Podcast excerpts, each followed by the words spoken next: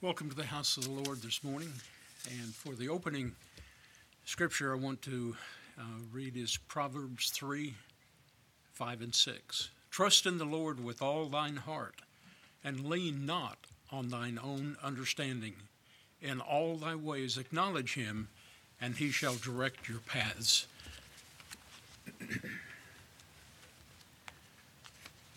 For announcements this morning,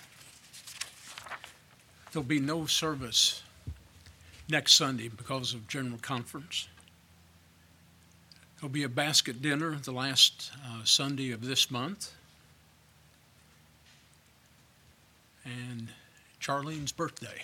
We'll have to celebrate without her. She's thirty-eight today.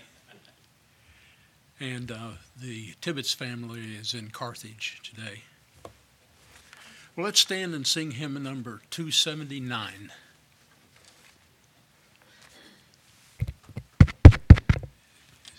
It's still not working? Is it? Okay. Okay. two seventy-nine.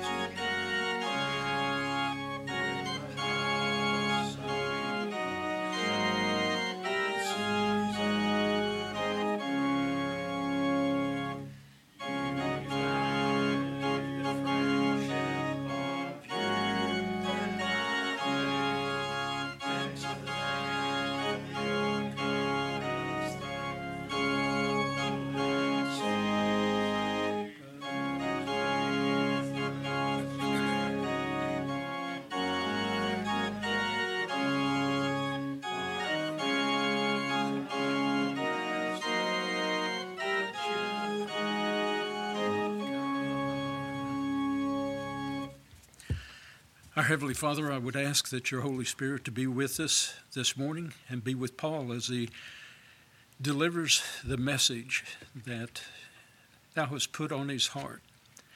Let us listen with open ears that we might become closer to thee and more in tune with living the principles of the kingdom. In Jesus Christ's name, amen.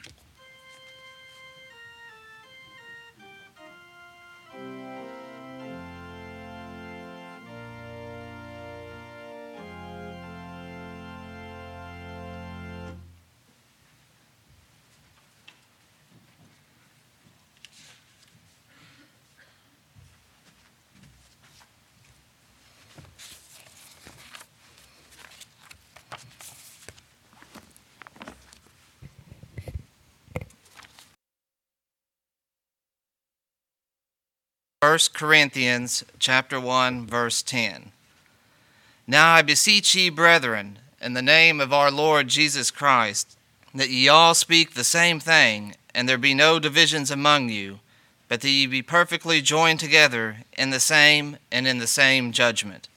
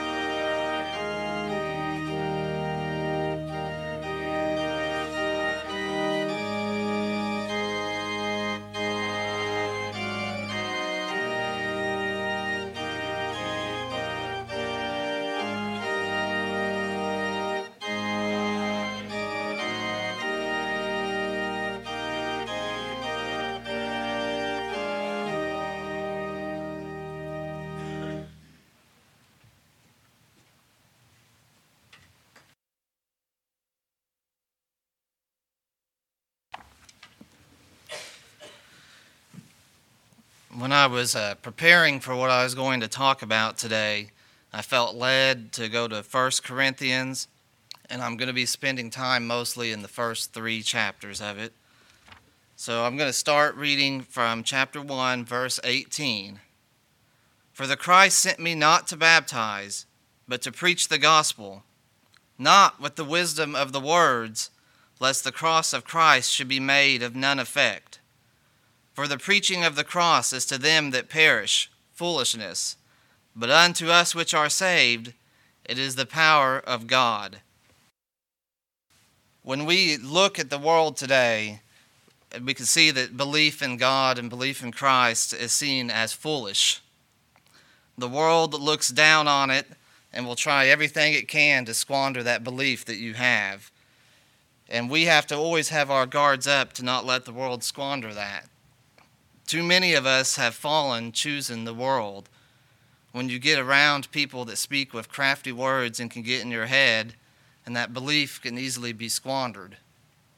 All of us can name more than one person that's probably fallen down that path. So we ourselves have to make sure not only are we there lifting them up, but we have our guards up as well, for it's only going to grow against us. Going on to verse nineteen, for it is written, I will destroy the wisdom of the wise, and will bring to nothing the understanding of the prudent. Where is the wise? Where is the scribe? Where is the disputer of this world? Hath not God made foolish the wisdom of the world? The wisdom of the world will eventually fall, but so much value has been placed on it. So much value is placed on what they term as education. Accolades and high learning and high talking take precedent in the world over anything else. But there will be a time that that will all fall. The piece of paper that says you attended a building for so long will be meaningless. It is the knowledge and the wisdom of God that will take precedence.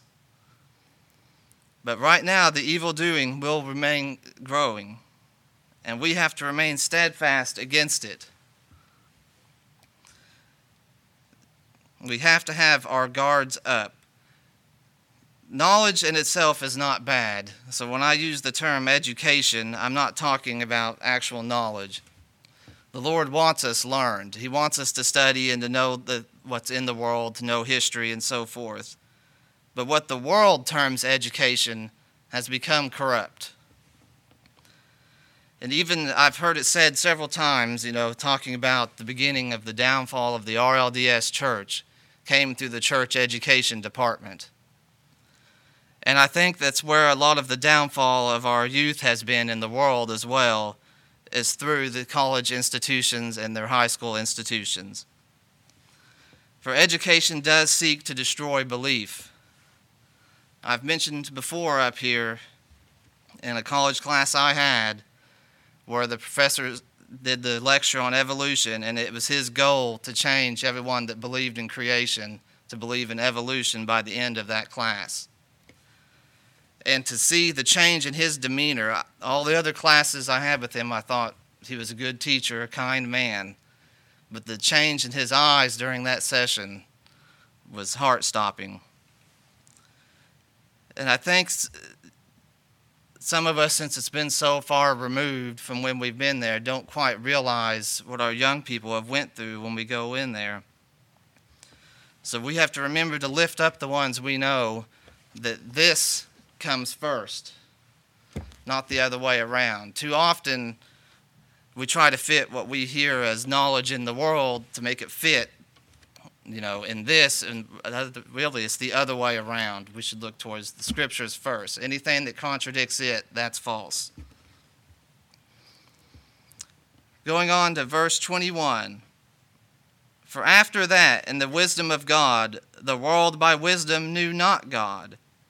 It pleased God by foolishness of preaching to save them that believe. For the Jews require a sign, and the Greeks require wisdom. But we preach Christ crucified, which unto the Jews a stumbling block, and unto the Greeks foolishness. because the foolishness of God is the wiser than men, and the weakness of God is stronger than men. Too many still require signs to believe, while we know that signs will follow those that believe. And it's really easy, and I've seen it from people that have once stood in here, how they can convince themselves that the experiences they've had are false. You can convince yourself of anything if you try hard enough. So we must always make sure that we are keeping God at the forefront and not letting the world or our inner beings take control. Going on to verse twenty-six. For ye see your calling, brethren, how that not many wise men after the flesh, not many mighty, not many noble are chosen. For God hath chosen the foolish things of the world to confound the wise, and God hath chosen the weak things of the world to confound the things which are mighty. I think a perfect example I'm thinking of this is Joseph Smith, because we all know that he didn't have a very high worldly education. But then the impact that God used him for, you know, has influenced the world almost more than any other man save Christ, as it says in the Doctrine and Covenants. And I used to wonder sometimes when I was younger, you know, that if we could just get somebody that was high up, someone famous, you know, to get the message out there. But now as I'm older, I see why God has not chosen that path. Because, you know, Satan would be right up there and can use that against us faster than, you know, it would cause a lot of damage. So I see the wisdom and why God has used the so-called small and weak to confound the wise. Going on to chapter two, verse one. And I, brethren, when I came unto you, I came not with the excellency of speech or of wisdom, declaring unto you the testimony of God. For I determined not to know anything among you, save Jesus Christ him crucified. And I was with you in weakness, and in fear, and in much trembling, and my speech and my preaching not with enticing words of man's wisdom, but in demonstration of the Spirit and the power, that your faith should not stand in the wisdom of men, but the power of God. We can look around us at so many other believers in the world that rely on the crafty words and the dynamic speaking to gain followers in order to gain money to prop themselves up. And dynamic speaking and crafty words have been used for deception for so many years. That is why we must all rely on the Spirit in what we do and say. I know in my life I'm not a good debater. I'm not a good person to argue. And if I try to rely on myself in doing so with someone, it's going to fall real quick, because I don't have power over the crafty words, you know, that many others will use. So if we're in that situation where you're talking to someone, we must remember to always let the Spirit guide what we say first. But there's a second part that also goes with this. You know, the Spirit can bring anything to your mind, but we also must have studied it out first so that he can recall those things to us. And I think as collectively as a whole throughout the church, not enough emphasis has been placed on this line of study, and which is why so many get unprepared when they come in to college or work or wherever, and you're faced with somebody else that has that power of dynamic speaking and crafty words can tear right through you.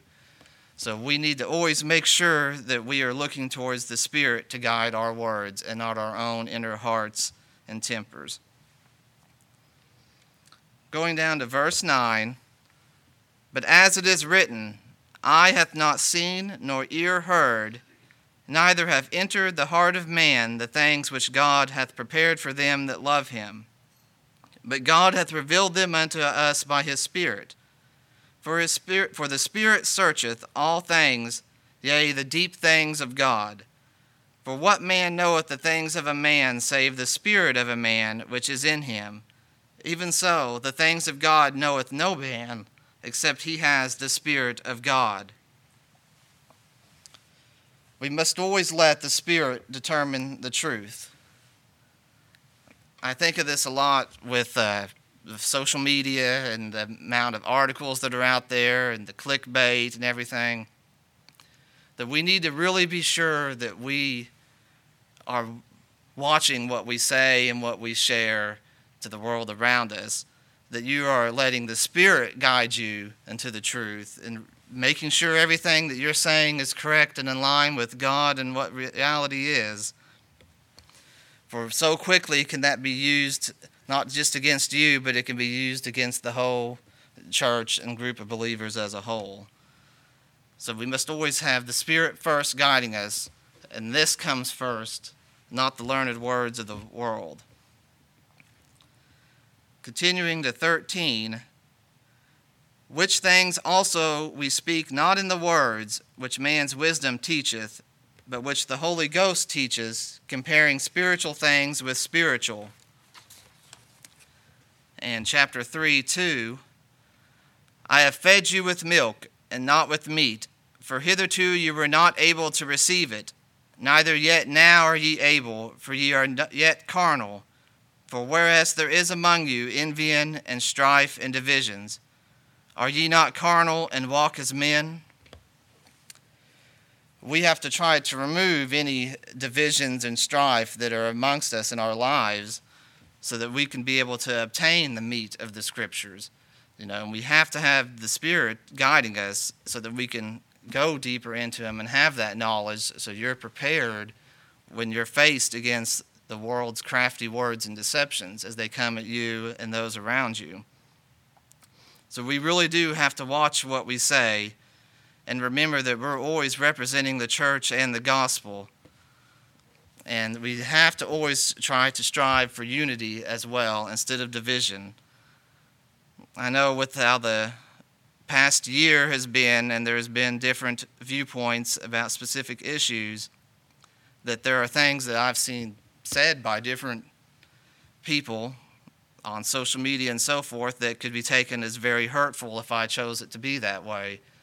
So that is why we must always make sure that we are watching what we are saying and listening to the Spirit and not let ourselves get caught up in our own feelings, because you know, I also could have said something back and then it would have went downhill from there. And I'm glad at that moment I chose not to. And it was hard, hard to do so, but that was the right thing to do.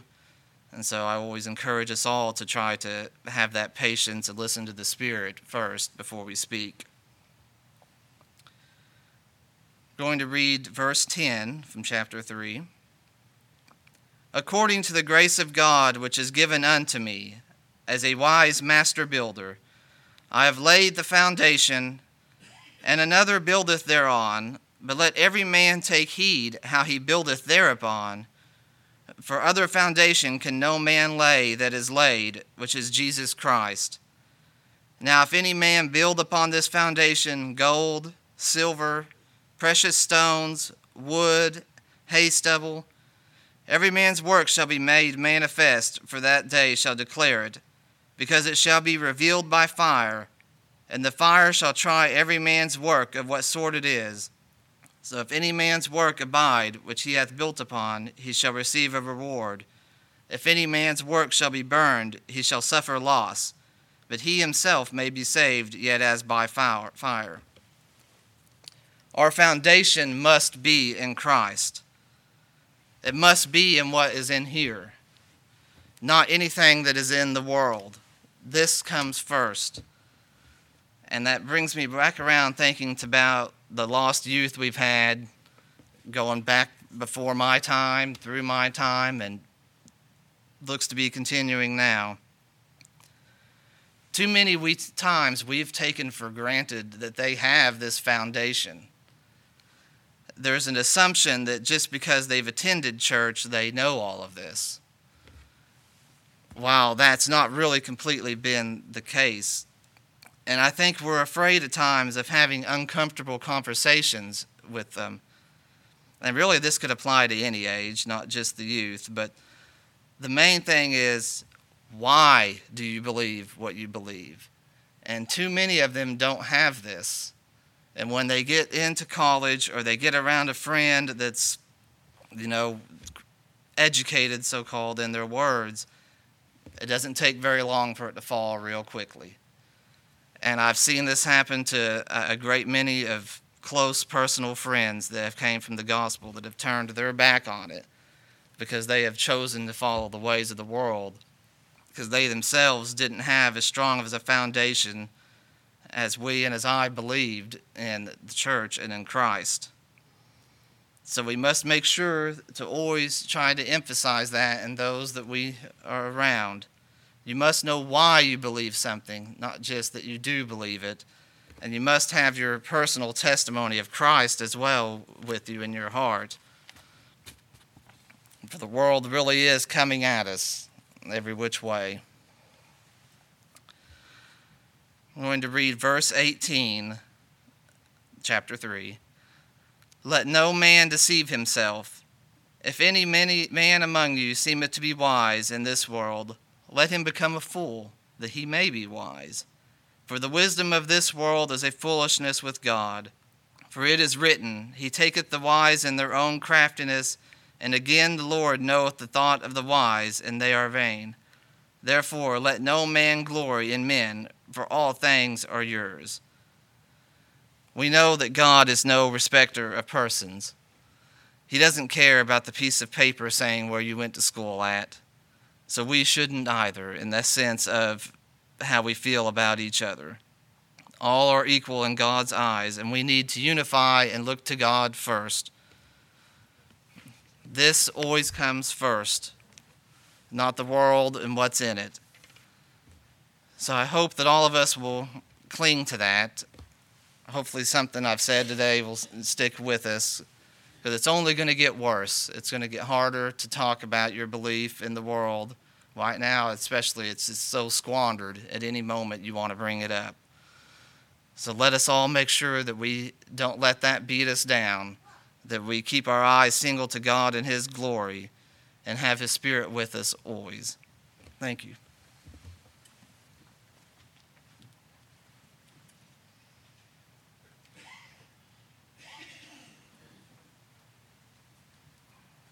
Thank you, Paul.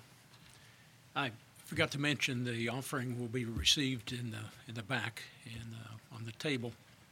Well, there's good pride and there's bad pride, but I'm sure this morning Samantha and Joyce and Steve have a great sense of good pride of, for the for the work for the message that Paul brought this morning. Let's stand and sing hymn number three ninety-five.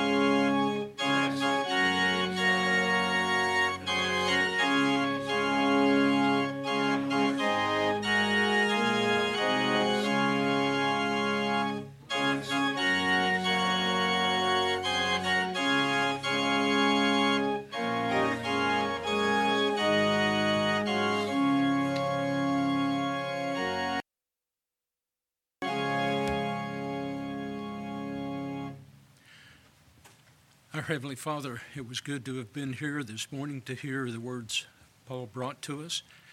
And let us always remember to put the scriptures first, because they will lead us closer to Thee and Thy Son Jesus, and give us a good map to Thy kingdom.